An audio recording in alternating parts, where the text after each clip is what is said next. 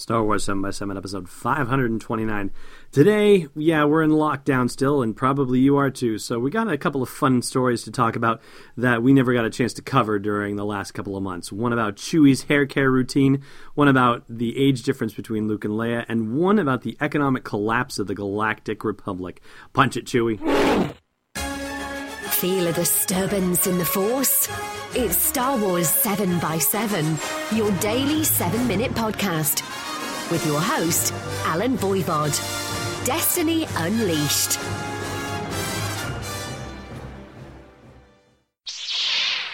Hey, Rebel Rouser. Welcome to Star Wars 7 by 7 I'm your host, Allen Voivod. And yeah, these are stories that were, you know, came across my radar basically, and ones that I just never got around to covering, but I thought were pretty fun. A couple of them are relatively new. One of them is something that had actually been published last year and resurfaced during the run up to The Force Awakens. But I'm going to start with the one that I started with at the top of the show, which is Chewie's hair care routine. Now, I know it seemed a little odd to some people. Even my wife said it seemed a little odd that CoverGirl was somehow involved with the licensing for The Force Awakens and for Star Wars with uh, cosmetics and whatnot. But uh, this one seemed a little bit more sensible, and it was in the same venue. This is from Allure magazine, and the headline on this was fantastic. Chewbacca's hair routine in The Force Awakens is actually pretty glam. it's by Jenna Rosenstein, the beauty writer for Allure. This is the, the top of the article. I've had the pleasure of interviewing, she says, many top hairstylists in my years at Allure. I've learned all about their favorite products, tools, and how they get their clients' hair red carpet ready, but I can honestly say that I have never, ever had as much fun discussing hair as I did when I talked to Maria Cork, the supervisor of the hair department in creature effects on the new Star Wars film The Force Awakens. Her job to be Chewbacca's go-to hairstylist, as well as care for all the other hairy creatures on set. So she interviewed Maria about Chewie's hair routine, and yeah, you know, when you think about it, like one of the things that I, I seem to recall in the behind-the-scenes videos that the Chewbacca suit was wearing out very quickly because so many people just wanted to hug Chewbacca, and it's not exactly as sturdy as you think it might be. In fact, once upon a time, way once upon a time, I had interviewed Bob Mackie, the uh, the famous designer and uh, now QVC crazy guy, and he talked about how you could really be uh, much more gentle um, and much more, I guess, diaphanous is might have been the word that he used, of course, because he was dressing people like you know Cher and other uh, glamorous uh, movie star starlets. Um, he was dressing them in things that uh, definitely didn't have to have the same kind of wear and tear um, problems that, say, like doing a Broadway show would, where you need it sturdy and stable because it's going out there night after night after night after night after night. Anyway, probably more than you wanted to hear about that. But so here's what we know about how they take care of the Chewie suit that he uses a curling wand, or they say he prefers a curling wand, but I guess it's Maria that really does. But um, that they use instant oil moisturizer on tangles and heat protectant. That he uses two kinds of hairspray on his head. They use fudge cement spray to keep the hair neat, and on his body, a little bit of Schwarzkopf Silhouette Super Hold hairspray. So if you're in the Rebel Legion and you have a Chewbacca costume, then you might want to be paying attention to this. And I'll link to the blog. Uh, I'll link this article at the blog post for the show's episode at sw7x7.com. Also, it says they don't um, shampoo it. Uh, they to clean the suits between uh, deep washes, they use a combination of tea tree oil and vodka. so it could very well be that Peter Mayhew might be a little tipsy inside that uh, that costume. Also, there's a very funny little GIF that's at the end of this article that has Chewbacca being blown dry by a stylist, and he's waving his head around in slow motion the way models do when they're getting their hair done for glamour commercials and whatnot. So that was a fun one, and I really enjoyed that. Um, the other one has to do with the Journal of Physics Special Topics, and this is a publication in the UK.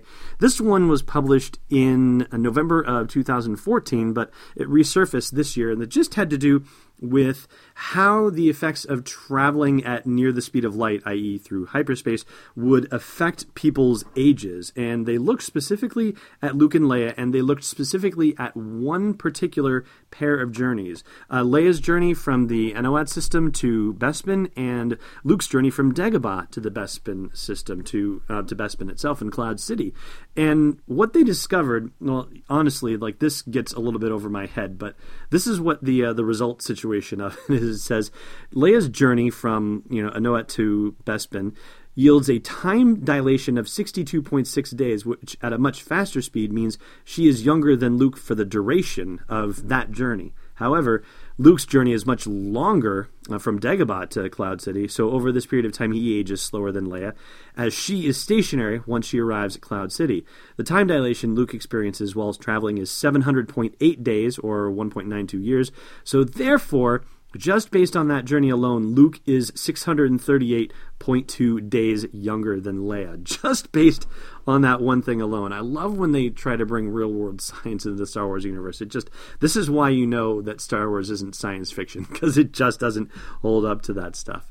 And when you think about it, then Leia really must be old compared to Luke because Luke has been stationary on Tatooine for the first 19, 20 years of his life, whereas Leia was more than likely jet setting all over the galaxy.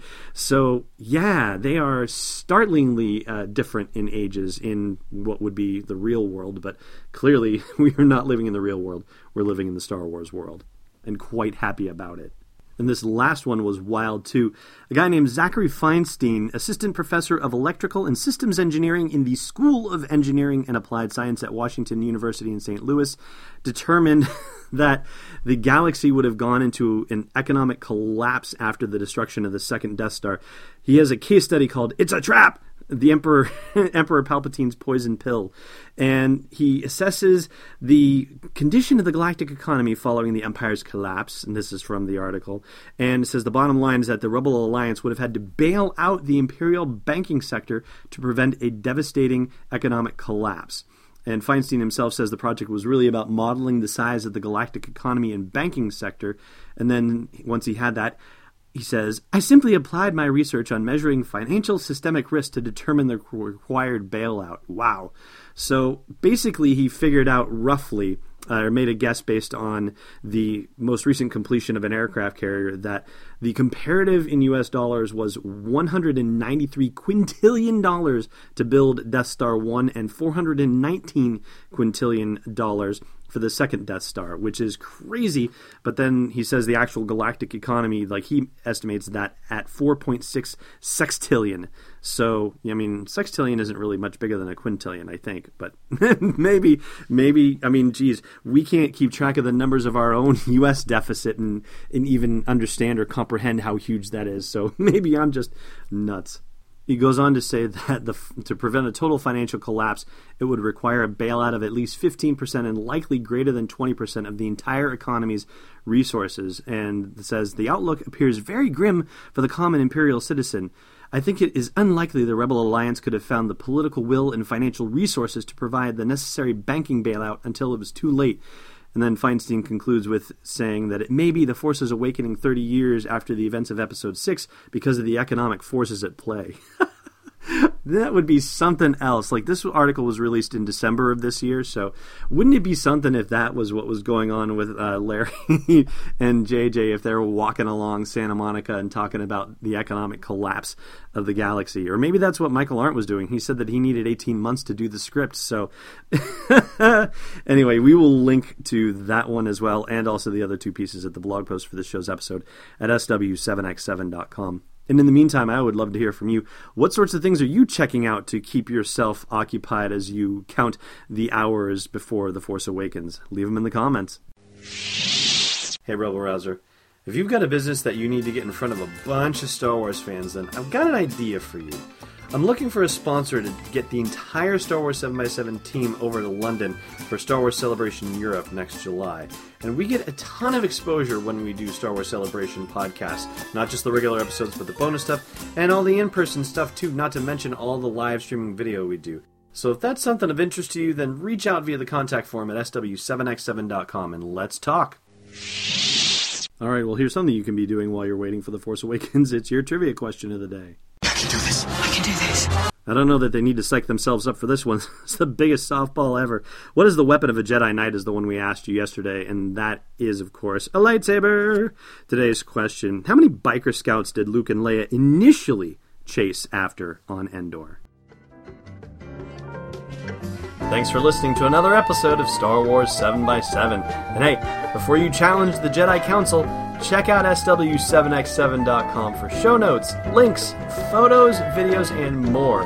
And we'd be spectacularly grateful if you put a little something in the tip jar at patreon.com slash SW7x7. It's not a test, it's destiny unleashed.